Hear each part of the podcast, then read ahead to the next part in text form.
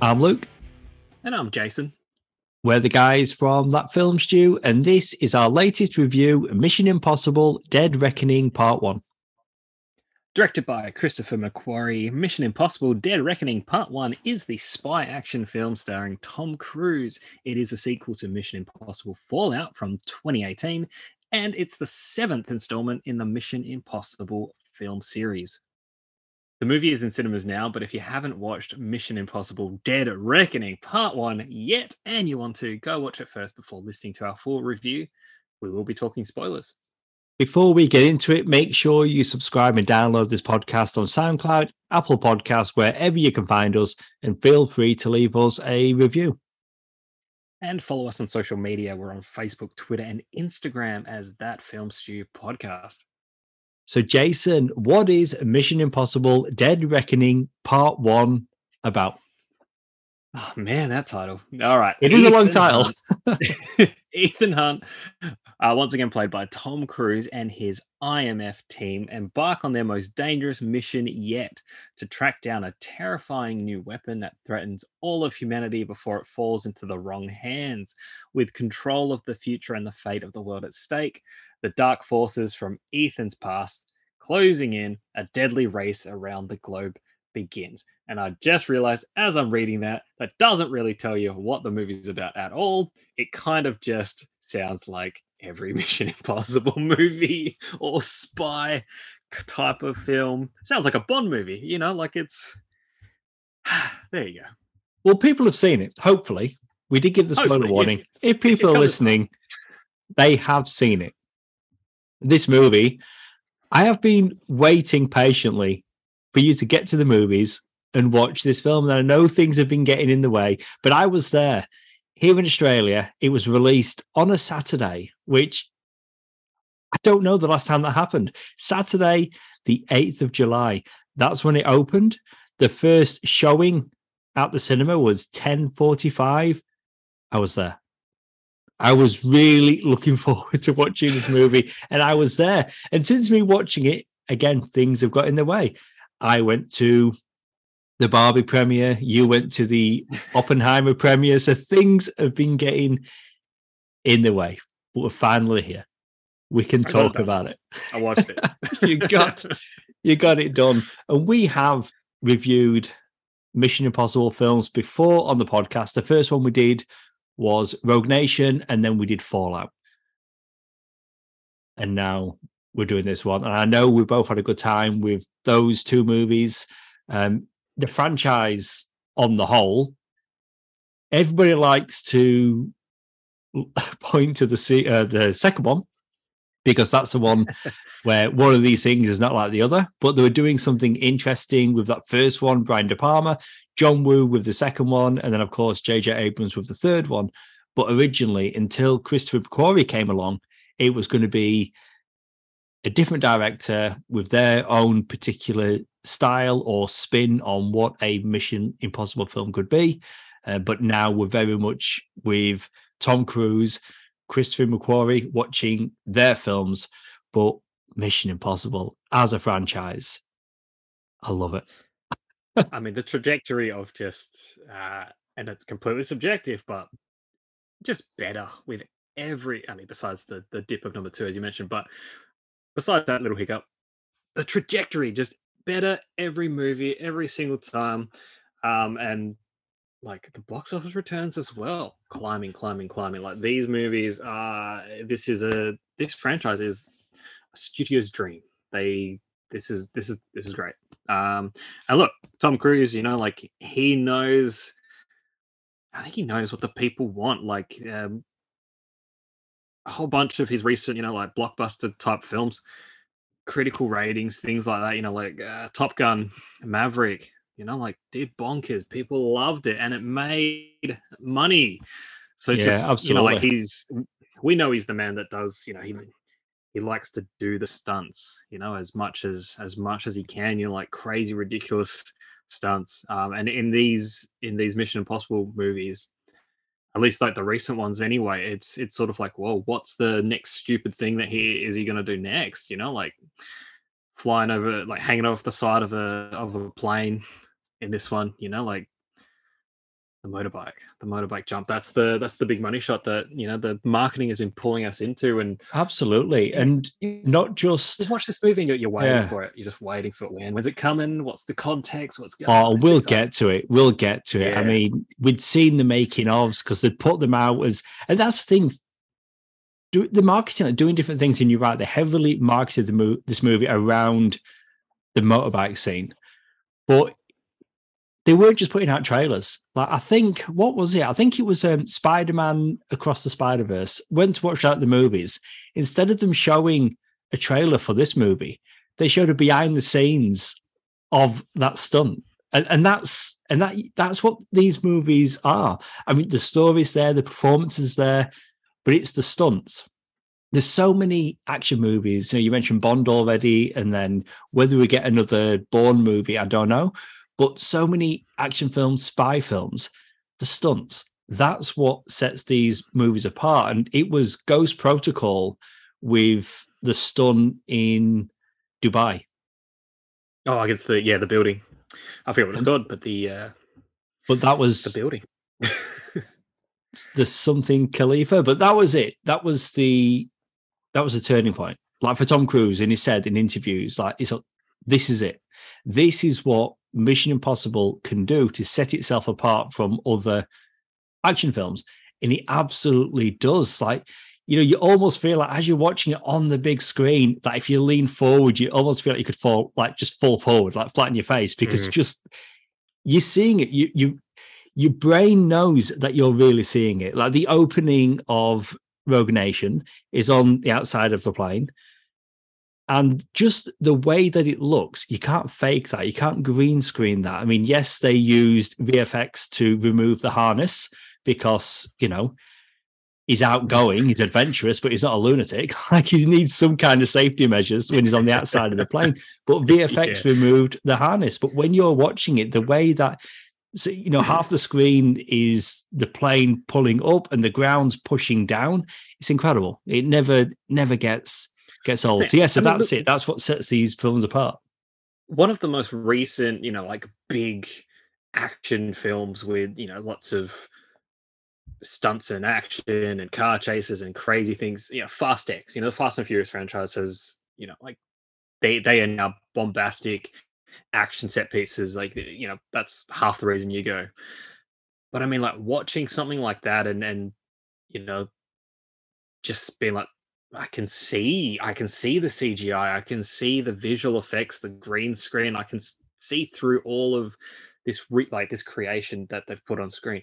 Watching this movie, I'm like, this just looks real. And I'm also like, it was so hard to fault bits. Like, of course, I know there are bits and pieces there where it's like, you know, effects have been used and and all that, but it's just like there's just something about even though this movie goes big and there's crazy shit happening, it's still just like it's not showy. It's like it it just feels like we have just done this.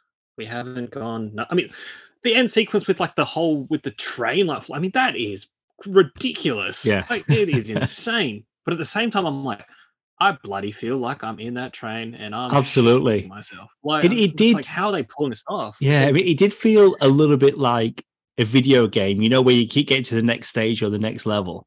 But it was great. so, like, you know, one cap, they're just they survived one carriage. I have with Uncharted. I think the second one with Uncharted. Yeah. Yeah, and, my my thoughts yeah. went to the Lost World though. In the like, literally, like they're in a trailer. Yeah, and, you know, like the hanging and there's you know, like the what is it? The satellite phone or something is about to fall. In this movie, it's a piano. That's like I'm like, oh yeah, I'm getting those vibes. I've, I've seen this movie. The comparison is there, but you you've got to think like at this point. I mean, how many films have come before this movie, and how many course, video yeah. games? Are you going to get things that are similar? But it got put to Christopher McQuarrie about that st- uh, the train scene, and he hasn't played the video game. He hasn't seen the video game, but maybe other people working on the movie have. But that was a great, yeah, so many great sequences in this movie. But what's really surprised me about it, and this is from listening to a new official Mission Impossible podcast, it's called Light the Fuse. The first episode, Tom Cruise and Christian McQuarrie are on it. The second episode is Simon Pegg. I believe the third episode is Hayley Atwell. Really enjoying it so far, but they really like talking about behind the scenes and they give spoiler warnings because they're talking about things that have happened in this movie. But just the the approach to making these movies that has been in place since the first one McQuarrie worked on, he wasn't the director of. So that would have been what's that? Maybe Rogue Nation, not Rogue Nation. It would have been Ghost Protocol. I think that would have been the one. But basically, and especially now, they don't actually shoot. They don't have a finished script. They just don't have one.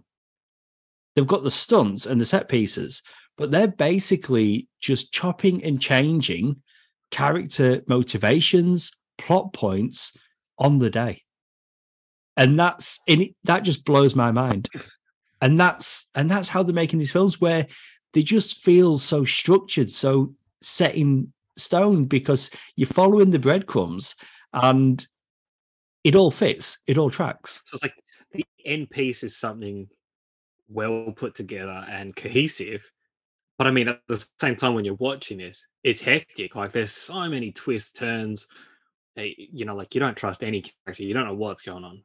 Then there's character reveal. Some suddenly someone pulls off a face, and it's like, oh, oh yeah, that person. You know, like probably seen more of that. You know, previous in, in, in previous movies, but you know what I mean. Like there's so many different things. There's and you know there's things playing out on screen. Then you realize, oh, that was just like an imaginary sort of flash forward kind of telling of some sort, and it's like, ah, oh, then that didn't actually happen. You know, it's all these things going on. Just yeah, it's really, it's really cool. but the like you said, cohesive. It it just works. How? The, How? the Elena character played by Vanessa Kirby, and wow, she's great. She's she was great before, and she's really great in this one as well. But originally, she wasn't going to be the daughter of Max, who is the character who was played by Vanessa Redgrave in the first movie. But they changed it on the day. The relationship between Elena and Ethan was going to be completely different to what they ended up going with. It's the approach to it is that what's going to benefit the story. And when it comes to characters' motivations, it's a case of, well, what's going to benefit the actor and the and the character. It's just honestly, I, I, I can't get over it because again, like everything just seems so tight it's like the meticulous have worked on it for the longest time. It's like, right, we've finally got it perfect. But then in reality, they're just chopping and changing as they go. Yeah, like again, you'd think it's something that was like everything's ultimately pre-planned to an extent, and then yeah, you know, across the course, by the end of it, they're working uh, to to just make things cohesive. But again, just to, to know that it, it's all just pretty much a lot of it just on the spot thinking on their feet, being like, okay, how do we better these characters or make things more impactful on a personal level, give depth to things. Like it's that is pretty bonkers. It really is everything else. Absolutely. I imagine all of the stunts though, very heavily pre-planned, meticulously to a T to pull them off. I don't think they're winging those. Well, the the motor they'd all be dead. The motorbike stunt for them to build the ramp that of course they removed for the purpose of the of the film. To get to the top of the mountain, they could only do it by air, and it took two months to build the ramp. To then, of course, have the ramp digitally removed. But it know, I just incredible. completely forgot. Now that you're saying, that, I completely forgot there was a ramp because I'm, I'm thinking, oh yeah, I remember the behind the scenes footage, and there is a ramp. When I was watching this movie, I dead set was like, I was like, man, it must have been really dangerous for him to even just ride up that rocky, you know, bumpy little cliff. I was like, damn, he's really getting it. That's how real this shit looked. Because I'm just telling myself, I'm like, this is real. This is all yeah. happening. You know, and, it's ah. it's the little details. So we Hayley Atwell as Grace. Now, what a fantastic addition to this cast. We've seen her before. Peggy Carter, the Marvel movies. She's done other things, but we all know her as Peggy Carter. other things. And and now this. Wow, what a great addition. And you know, you're saying how it just seems real. And the big things, obviously, you know, they've got the stunts, the building ramps, removing certain things with VFX, but little things like so when Ethan and Grace first meet at the airport and they're doing that exchange with the key, Oh, the little magic tricks. Magic trick that what you see in the film when Ethan successfully does the magic trick, Tom Cruise was he was really doing it.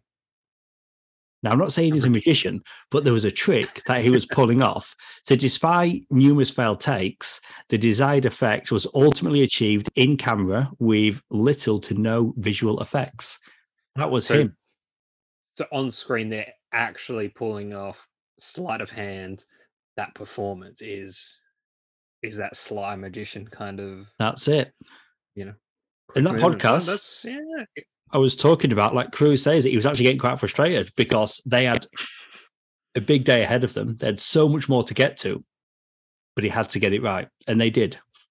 And that's what You you, know, see I in the was just film. really impressed seeing like there's a scene towards the end, like when they're on the train and Hayley Atwell, she's holding the key and she's kind of like flickering it between her fingers, and I was just watching that and I'm like, that's really impressive. but I guess there's so many other crazy bonkers stuff that they're actually doing that is way more impressive than that. But just again, like, though, you do that? That's, that must have taken like some practice. it's the small things, small things like that it's that just those little things, yeah. complement the bigger things. because again it's that it's that level of realism that it's just but again like amongst all of that there's this huge this over overall plot you know like this insane larger than life you know world ending complete threatening uh threat which is this ai system which is the i suppose the big bad of this film and i guess part two when it eventually arrives.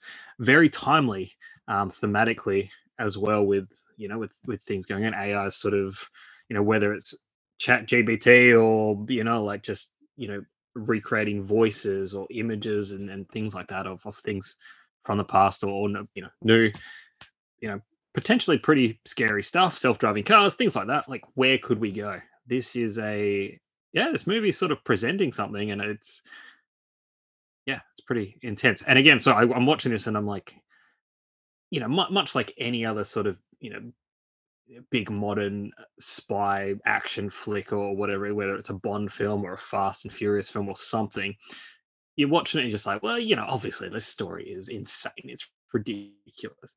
But then I'm also sitting there and I'm like, is it though? I'm like, this could be something that could be really, you know, very real. Going all the way back to, you know, watching like, you know, the Terminator films. It's like, oh yeah, well, this shit is crazy, but could happen.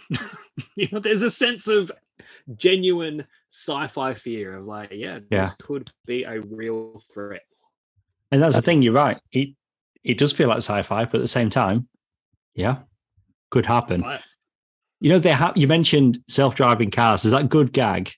We've got Simon Pegg back once again, and he's been with the franchise since Mission Impossible 3. He's back as Benji, and he's got that gag where he's in the self-driving car and he puts his seatbelt on. Good choice. Because the AI is going crazy. Yeah. That's it. He's like, yeah, I don't trust it. But he's I still like willing to It was do it. You know, yeah. in these in these mission movies, uh, you know, you know, ever, ever since you know Simon Pegg came on board, and you know we've got the Benji character. A lot of the a lot of the humor, you know, comes from him playing sort of the comic relief kind of kind of role. And you know, Simon Pegg obviously quite a funny guy, so you get a lot of that through his character, whether it's actually doing something, you know, or performing something, you know, like quite goofy, like or you know, just being that guy where it's just like he fears the situation and he's like, no, this isn't like we shouldn't be doing this. This is dumb. This is stupid. So there's a lot of humor there with him. You get that again here, but what I noticed in this one is that there's quite a lot of other humor and comedic moments with other characters, especially with Tom Cruise, with Ethan Hunt.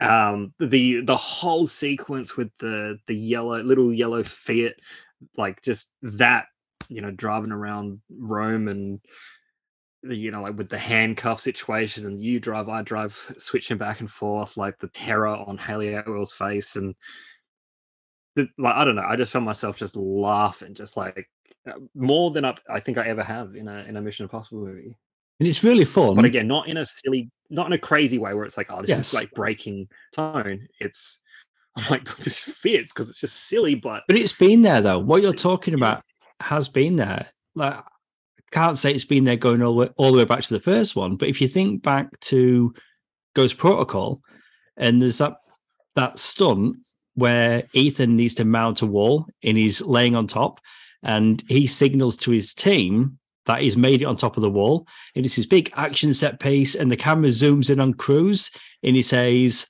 "Humpty Dumpty sat on a wall." it's you know a bit of like a silly throwaway line. Yeah, yeah. yeah. But there's been bits of humor, so we've come to expect that more and more from Cruise. Like in the middle of these epic stunts, we're getting humor. Like when I mean Benji pretty much is a human sat nav. That's his role. GPS.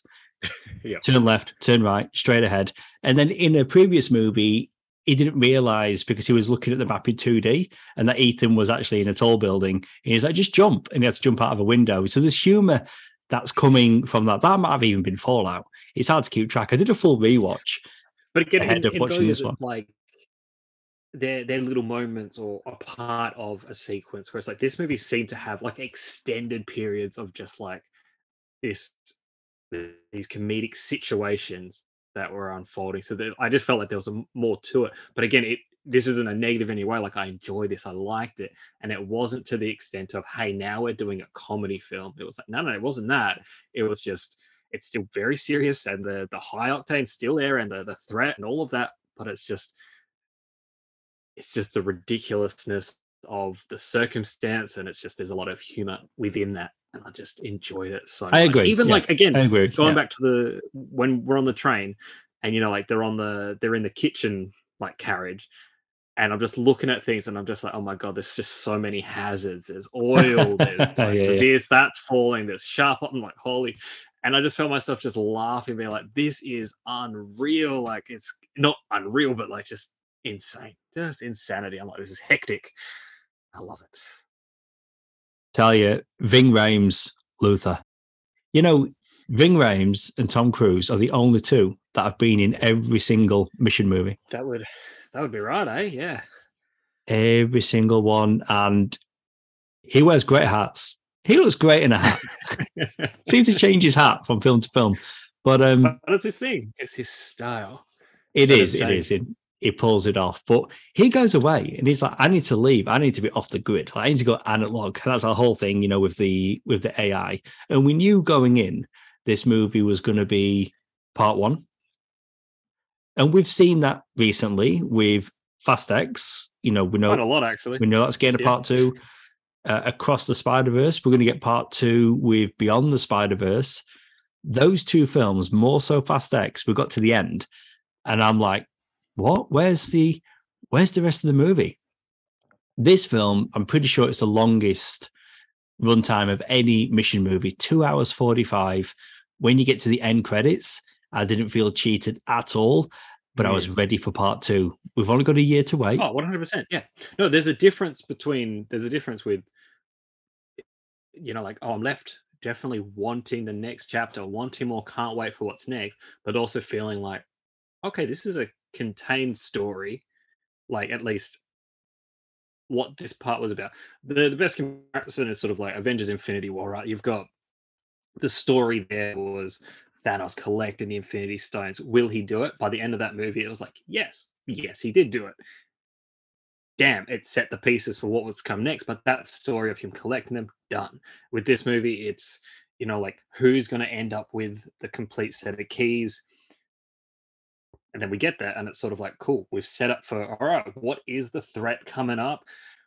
It's still sort of a little bit unknown not exactly quite clear but it still gets you excited enough. But the story of tracking down the key getting the key to the right person making sure it's not in the in the wrong hands or like who's going to end up with the key that's all contained in this movie done happy.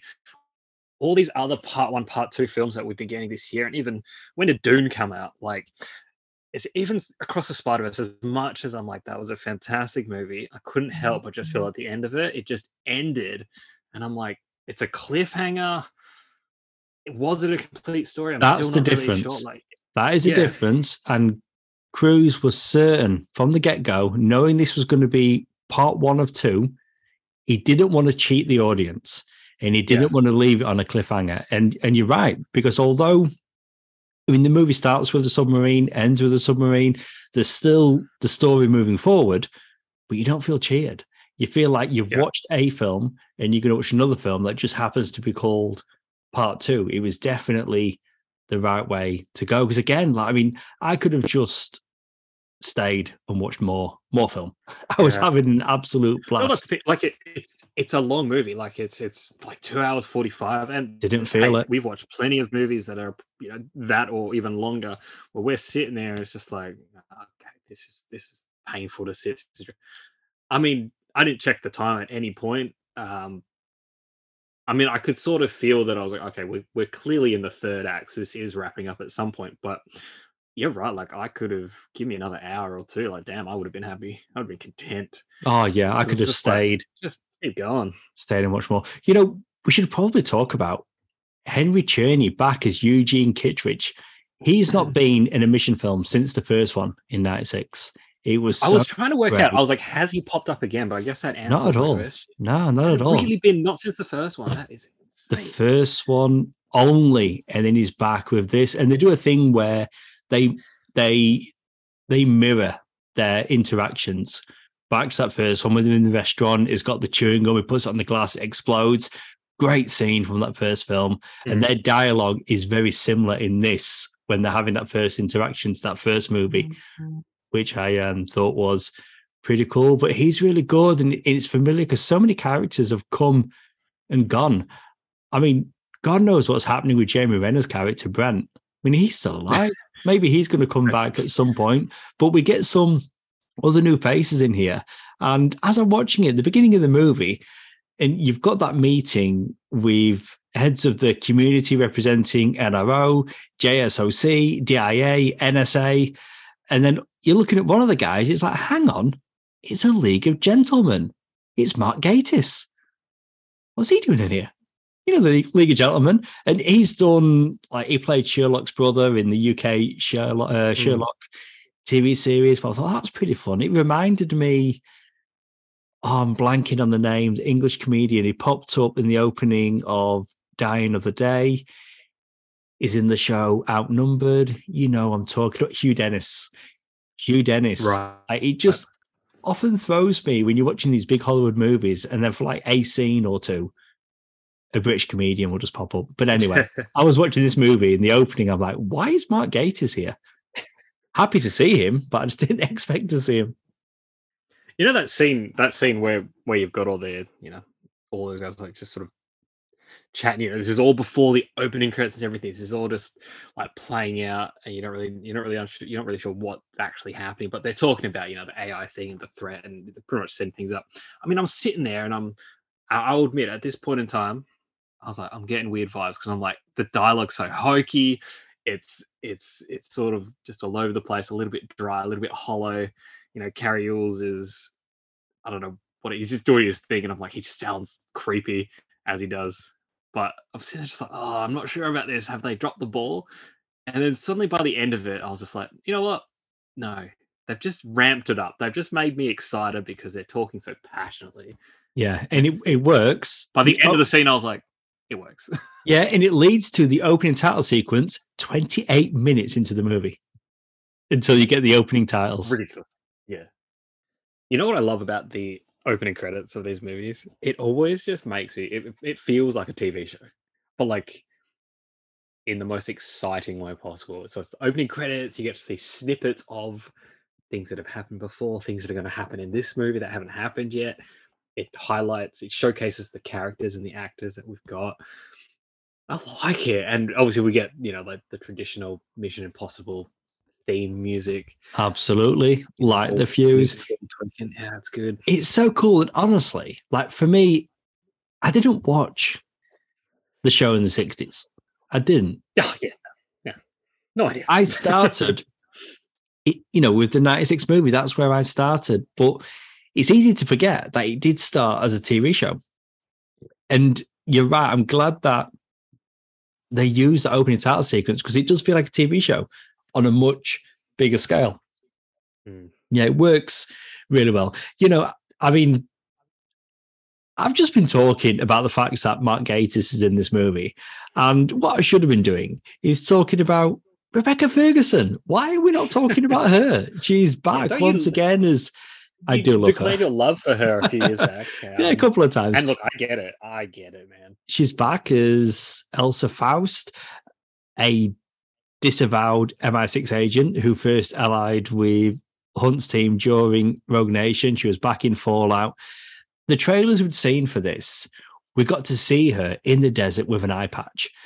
And I thought going in, well, shit's going to go down and the movie's going to, before it ends, she's going to be injured. She's going to have an eye patch. Whereas no, it was strategy. Like when, you know, in the desert and she's using the rifle. And yeah, I thought that was better than blinking. I guess that was excellent. Yeah, I thought that was excellent. But you've got to have, there's got to be consequences. There's got to be a threat, loss of life. And I honestly thought it was going to be Benji. You know, with the bomb, he ended mm. up not being armed. And I thought we could have seen the last of Simon Pegg in this movie, but it ends up being Ilsa. She she dies. And not fake dies. She's she's dead. Like she has I mean, then again, who knows? But as far as this film's concerned, it's the last we're going to see of Rebecca Ferguson but she was great, just like everybody else. Like everybody's working so well together in this movie. I mean, it's such a solid cast. Like everybody's doing such a good job. Um, Esai Morales as the the villain Gabriel, and with him, mm. something I've never thought about because you know you've got Ethan Hunt, super spy, and you kind of think, well, that's who he is, and that's who he's always been. But then you find out he knew Gabriel in another life, a life that he had prior to becoming an IMF agent. And he was given a choice, just like Grace is given a choice in this movie. Like, hey, you really messed up things. And you're either going to be locked up for a very long time, or you can use your particular set of skills mm-hmm. and fight for the good guys. I'm like, I never thought about it. I never thought, I wonder what Ethan did before IMF. Here we are, seven films in, and he's got a whole history we didn't know about. It doesn't feel like it was just made up and shoehorned in because it was just never touched on. It was his character's always been in the yeah. moment. Like as I like how you, you addressed that it's it didn't feel shoehorned like because look, it's been a it's been a minute since I've watched all of these movies. So I mean, I was watching it and I'm like, are we watching flashbacks? And I wasn't sure. And I was like, is this stuff that we've that was addressed previously? Because it felt so organic and natural and it just fitted. And I felt like I was watching just sort of not retread, but like, yeah, I thought we were just addressing previous backstory that we've already seen. And I was like, no, this is all it's all new, stuff, but it, it, but it yes. just felt so natural. Like it fits. Cool. like it, what they're doing in this movie, it's like in in so many other films, we've seen things like that.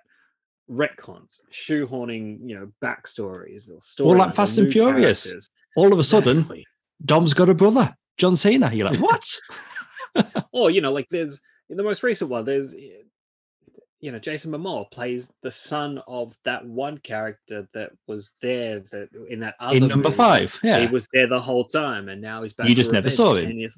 And now Jason Momoa is the Joker, essentially. Yeah, I mean, it's a whole. it's great. It's better. Yeah. Hey, look, I, I loved him in that movie. That was, that was, oh no, I know, it's fun. Was, yeah, yeah. Was but yeah, but, but to um, your point, yeah, this is a it's a very different thing. And again, it's going back to like it's just so well crafted. And again, yeah, the day of okay, so what we were going to do, we're not going to do, we're going to do this thing instead. It's like, I mean, maybe that's what really, I mean, obviously it's working for these mission movies, but why the twists and turns that you don't see coming because neither did they until they decided on the day. Everybody works on their toes. Yeah, everyone's but it toes. absolutely works. But yeah, so getting you know more into his backstory, and I like what they did where they didn't chuck a load of money at it to de-age Cruise.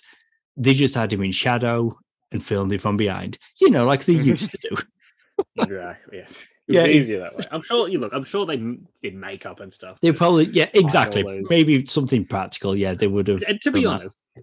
like we're talking, I think only just now, only just is he starting to age a little bit, and that is in no way saying he's in his sixties. Yeah, I mean, look, he's done so well. Only now, I think he started to crack, and, and the you know is, he is happening. He is older in this film than Jon Voight was in that first Mission movie. Oh, I see, that's it's weird like, when you look at things like that. Like, yeah, yeah, yeah, yeah, it's, yeah. It's but it, but it's but it's good though. But you know what?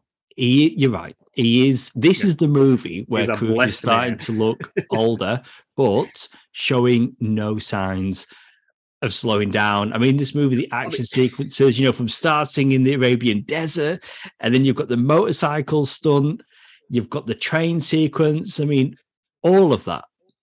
I mean, look, you go into a Tom Cruise action movie, especially Mission Impossible movie, you're like, you know, look, at some point Tom Cruise is going to be running, he's going to be jumping, he's going to be riding a motorcycle, and in this movie it has all of that, and it has him jumping on a motorcycle. Like, it's with the running, right? That he with... is Hollywood, man. Like he is the last of that breed. Absolutely. No, I agree completely. Yeah. And I will tell anyone that will listen. He's definitely, for me, it's like uh, one of the last movie stars. Like, you know, whether mm. it's, you know, a Top Gun movie, which again, like Mission is a known IP, but even movies like Edge of Tomorrow, like he's making really interesting, big movies where you can say, look, it's a new Tom Cruise movie, and it still gets people to want to watch that movie. It still I mean, means something, and it's not just like, oh, there's there's that actor that washed up star doing something else again. Or oh, yeah, his last few movies weren't that great. A movie it's... starring that guy that was in a Marvel film. Like, do you know what I mean? It's, it's a different kind of thing. Like, that's what people refer sure. to now. It's oh, he did a comic book movie or this type of movie. Whereas, no, no, no, this is Tom Cruise. Everybody knows Tom Cruise, and he, he can still he can still oh, open that guy from Tropic movies. Thunder. Oh yeah, yeah, yeah, yeah. Oh man, he's amazing in that. He is so amazing. Is the weirdest one to was... go to though? I was going to say that with the running, so when you see him running in this movie, right, and this has come from interviews with him, so you will see him and he runs a long distance. But what you've got to take into consideration, that's potentially one of 10 goes of that scene that he's done. he's not just running once, okay, we got it he's going again. Like again, the motorcycle stunt when he went over for that first time, and then everyone's tense, like holding their breath, like waiting for him to pull the parachute. And Cruise gets up and he's like, "Do you know what? I'm going to do it again, and I think I can hold on to the the bike handles longer before they can go. Okay, let's go again." And you're like, "Oh my god, that sequence, like, right? I can make a different face. a different face while falling." yeah. Oh, honestly, that sequence, and it's it's big and it's polished. I mean, essentially, you know, they've got cameras on him, they've got cameras on the bike, and the bike's crashing down below. And then the crew would then have to go and recover the cameras to see how much of the footage had survived the crash. So again, it's it's crazy, you know, what they were doing for those yeah. for those stunts. But oh man, it really is is incredible. I was going somewhere with with that. So he's doing where is it going with that? So he's doing the stunts, he's going over and over. I did have a point that I was going to make. I think I've lost it. it. Works really hard. I don't know. it works really hard. I did definitely have somewhere that, that, I was going with that. I'll, I'll I'll say this. Another thing that I like about this movie, um, and again, like these recent Mission Impossible movies as well, like they're not silly when it comes to like these human characters doing things. Obviously, they're they're skilled and they can do things and different sorts of stunts, but they ground it as much as possible without making it dull and boring.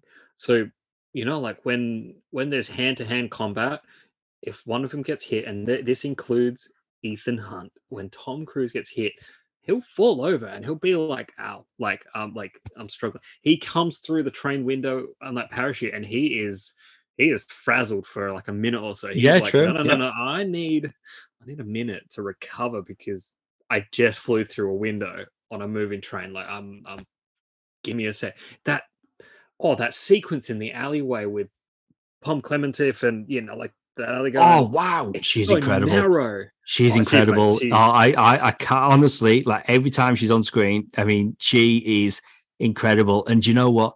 Mainly no dialogue, and of course, a character does speak, but she's like a silent assassin. She's got like the Harley Quinn makeup. Oh, she is absolutely It's great. fantastic in But this. that, uh, but that that sequence in that in that narrow alley where, where it's just again, it's just you know, it's sort of like he's in another movie. It would have been he would have been scaling that wall, or he would have just jumped over that fence or that gate. But it was like he tried to get over the gate. The guy grabbed him. He pulls him down. He's like, damn. He's trying to get past him. He can't because there's someone in the way. It's too, you know, he gets knocked into the wall. He has he needs a moment to sort of re, you know, configure himself and even the other guys like knocks him into a wall. I mean, yeah, like probably uh, someone else would have probably just died instantly. But I mean, it's still a movie, so a little bit of suspension. But knocks him into a wall. That guy is like he's down for a few minutes. Then he's taken on, you know, Pom and you know Paris, which you call her. But then in that time, the guy's recovered and he's back up, and it's like, uh, and then he knocks, you know, Paris into the into the wall, and she's she's out. Like she's out. She's still conscious, but she's she's like, nope, done. Uh, it's just it's just It's real so like good, that but I'm like, it what you would- yeah. changes the feel of the the movie, the fight, and all the action. It's like, oh, there's something like, yeah, it's not showy. It's not like It's a not, but they superhero. they are still silly though. Like they are so Oh, silly. I mean, when, whenever a character says what IMF actually stands for, the other person will laugh. Like Impossible Mission Force is Oh yeah, like It's it's, hilarious. Yeah, it's a and it's it's the movie where they wear rubber masks to disguise themselves as other people. 100%. I've remembered where I was going from the whole. I've remembered the, the motorbike, the stunt, and all of that. See, it's big and it's polished and it looks amazing, but then it will cut to like one of the bits of footage they have where you're hearing just the whirling of the wind. Like, and it Mhm. feels a bit more like guerrilla filmmaking. It feels like they've dropped on Cruise, they've dropped a camera, it's spinning around, and then they're just taking out the footage. And when it just cuts from this super big picture, polished stunt, and then it's like close ups on him, and you hear just the sound of the wind like you would hear if you're really there. So something like it puts that you there. It puts you in it. Yeah. it's it's it's just it's raw. It feels like raw footage. And it, Mm. you're right. It puts you in the moment. Like you feel or it sounds like you're free falling with ethan hunt in that moment. Oh man. And- it's and incredible. even in with those particular shots where you've got him really there, you know, not no longer falling, but I mean he's, he's he's going, he's descending, but he's got the parachute or whatever, and you've got the shot of his face. Like in a different movie, you've got your your star, your action hero, and because it's a CGI background or green screen or whatever, and they're in that stunt, they would you know they would put on the the you know let's call it the superhero face where it's like i'm the action star and this isn't fazing me this is all good. Very stern natural confident face. You look at the shot of tom cruise's face when he's when he's doing the, the thing he's coming down. Even though he's got the parachute out he's still making a face that he's like i'm not quite sure about this. Like um, It- because it's I mean, real. It's a because he's man really doing it they because he's really falling. they're Like, filming really- him they're really filming him free falling. He really pulls the shoe. That's all real Yeah. and just on that like he's not doing the superhero face but what they're doing that you wouldn't get with green screen the way that the the speed that he's free falling like the the air hitting his oh chin. yeah yeah yeah yeah. It's not a flattering look but it's what you would look like. And that's what i love about it. He's not being vain about it like of course he wants his hair to look good and everything else and it does. Like he's always got good hair in these movies. Well in general to be honest. Cruise always has good hair even in mission two he's happy he's happy to be in that moment and be like well this But is what you know, be like that's it. it's that's it. It's and, and i like honestly when you've got him in interviews and he's talking about his love of cinema and this guy loves cinema and you've probably seen the clips he loves popcorn too. Movies popcorn popcorn movies that's become a bit of a thing i think that's the new cruise jumping on the couch him just talking about how much he loves popcorn. Sitting on the couch really- eating popcorn there we go. he really loves cinema. Like he really does. And and again like he's his approach to making these movies just like with Christopher McQuarrie it's like what's in best service of the film best service of the characters what's going to best serve the actor it's not a case of what needs to happen for Tom Cruise to look really good in this movie and you know granted He does a lot of the time, but that's not what it's about. It's it's always been an ensemble. You know, all these movies, he's the star, but it's him and everybody else. Yeah. I mean, look, at the end of it, he's still, especially this movie, like he he surrounded himself by, you know, like these beautiful, gorgeous women, and you know, like they're and they're talented through the roof in their own right. But I mean, look, it's still it's still a it's still a beautiful movie. It's still spick, shiny, you know, like again, gorgeous ladies, you know, great talent behind, you know, like the all the other characters that are there, action sequences. It looks good. It's well polished. It looks clean. It really but then there's Yeah. still that grit of realness that just makes it feel like something different. It just feels like something that yeah that I haven't seen in a in an action film, a big blockbuster action film for well, probably since the last Mission Yeah, Impossible movie. To be honest, Since Fallout, like, you know, there's I mean, there's a character moment in this, and, it, and it's all around like Grace. Like, is she going to join IMF? And she's Mm. afraid, and of course, you know, you would be because she kind of feels like it, she's got this is the better of the two options, but it's not ideal for her. She'd much rather just, you know, go and live her when life. do I get back to my life? Like when does that exactly right. happen? And it's like And- didn't have one. she, but she's afraid of something going wrong. Like, and Ethan can't promise that nothing's going to happen to her. But what he hmm. can promise is that he will value her life above his own. And he's always done that. Like, he's always valued his team. And Luther even says that, you know, what happened before happened because he valued Luther over the world. Like, he didn't want anything to happen to his team, his family, his friends. And that means something to him. So when he says to her, like, and, and he does, like, you know, he goes out of his way like he always does to protect her. And you know, and she's capable in in her own right. But just when he says to her, like, I will value your life above Yeah. my own. And she believed him It's and he meant it. It's, it's a great character moment. it's like this movie knows how to communicate to the audience that you, you know like the themes and the the value of you know the importance of family and or your team your friends how important that without without spoon feeding it to us and saying the word like Are you talking about in the movie. Fast and Furious? I'm trying not to continuously shit on that franchise. I love it. I love Fast and Furious. It's great, but this is it. Just does things, everything just better. But like on that with with Grace's character, like again, a bit more realism there. Like going back to the train. Oh, that whole sequence, everything on the train, fantastic. Everything that's going on.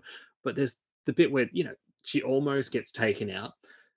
You know, Ethan flies through the window on his parachute, but then once he you know, grounds himself. uh, You know, little the fight biff is over, and he, he says to her, like, "Are you okay?" And she's just frazzled, and she's you know she's shaking it off. She's it looks like she's about to. She's trying to be brave, but then she's also you know sh- holding back something, and she's kind of like, yeah. And then she just shakes her head, and she's like, "No, like I'm not. Like this is like this isn't this isn't right. Like this is wrong." Again, that kind of reaction to the circumstances, I'm like, again, it's that realism that's pulling you and being like, yeah, again, it's just it's just something else. It's not your typical like something crazy happen. Yep, brush it off. We're all good. Move yeah. on to the next set piece. I agree. Yeah, it, it is. It, it's, it's doing like that. It's those small moments. It's like it's doing something extra and, that's it like again i was saying before how you know the mission films they've they've got known for the big stunts but it's those smaller moments as well you know whether it's the key whether it's character together, yeah. motivations he just put it all together before when you said theme my mind did go to the mission impossible theme which is incredible the same one they had in the tv show and in this and you know the opening of this movie i mentioned 28 minutes until the opening credits but before that when you've got ethan and he's in the desert he fires his gun, I believe, three times, and it's to the beat of the Mission Impossible theme. Just little stuff like that. It's pretty. like boom, boom, Yeah. boom, boom. That's it's yeah, the it's. Do you know what? It's just if you notice it, it's amazing. ridiculous. but it, but it, but it's not gonna distract you. Like if you didn't notice it, you're just watching the movie, the character's firing his gun, but he the the sound was to the to the theme of the Mission Impossible. Oh, I love it. Insanity.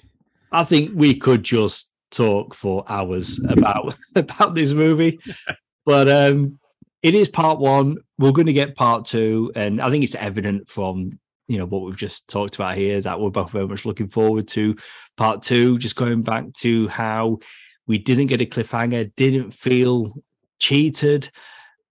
I'm really looking forward to part two. I mean, they have been, you know, promoting this movie, so they took time away from filming part two, and they're pretty much filming them back to back. And as soon as they've finished doing press for this movie, they're going to go and continue part two, and it's due out same time next year. Well, I mean, don't have to wait too long. I mean, press has, you know, doing press has probably stopped. I would say, and um, I mean, okay, yeah. up until recently, yes, up until recently. I mean, yeah. what about um, Oppenheimer? Like, yeah, the cast in the UK walking the red carpet and then they disappeared as Nolan was about to, you know, open the movie and talk to the crowd. Anyway, that's a, a separate conversation. They will pretty much finish what they needed to do. It was fine. They I know, but normally the cast had come out with the director. But yeah, yes, Anyway, uh, this movie will get finished. Hopefully, we'll get to see it same time next year. No, will be fine. I mean, keep in mind, right? Obviously, this film got hit hard with COVID. Like they were mm. shooting this movie in 2020, like strictest of conditions, and then it got delayed a couple of times, and then finally this year we get part one. I just I can't keep I can't keep up with all these unprecedented events affecting my movies, man. it's all too much. So yeah, bring on part two, hopefully sooner rather than later. Because as much as this is a again contained, I'm very satisfied with where it did end because it does feel like cool. That chapter is closed, but it leads into the next thing. That's the perfect way to do a part two. It's still the same story, just the next part. I'm pumped can't come soon enough. Where is it? I, I kind of wish it was already made and it was coming out next year. That would be ideal, but obviously not the case. I mean, the current release date is same time next year, so cross your fingers. Hopefully that's still the case. But this movie, though, if you're going to rate it out of five, look, I mean, like like I said, look, the only things I can sort of ping it for, if anything, was just like, look, there's some scenes where the dialogue is a little bit hokey, it's overplayed, it's over, just to drum up the drama. But look, I get sucked into it like after the fact. I'm just like, yeah, you know what? It, it did what I think they're achieving to do. But look, everything else about this is insane. Like, I can't remember what I've rated previous Mission Impossible movies, but I think the most recent ones have been pretty high up there. I don't know if I've given full marks before, but I'm gonna do it today. I had such a fantastic the real ride of a time, two hours, 45 minutes. Where did it go? I have no idea. That whole sequence on the train, all the other set pieces, oh, everything in the airport, like that whole, uh, so much just tension and crazy stuff, but also fun. This movie is so much fun. Things just feel real. And again, there's all those little moments that just add to it, elevate this movie above other blockbuster action films. Like this is an action movie. You know, it's a even though it's winter here, it's a summer blockbuster, you know, Hollywood. Um and it's a five star one. It is a freaking five stars all the way. I'm doing it. Again, I saw this before you did. and I was just like thinking, he needs to see this movie. you just, but I didn't, we didn't talk about it. We never do until we do these reviews. And I'm like, so I didn't want to show my hand at all. Um, yeah, I I loved every minute of this movie. I mean, people, and rightly so, they hold Fallout up in such high regard, and that really is a fantastic movie. And maybe I even gave that a five. I'm definitely giving this one a five.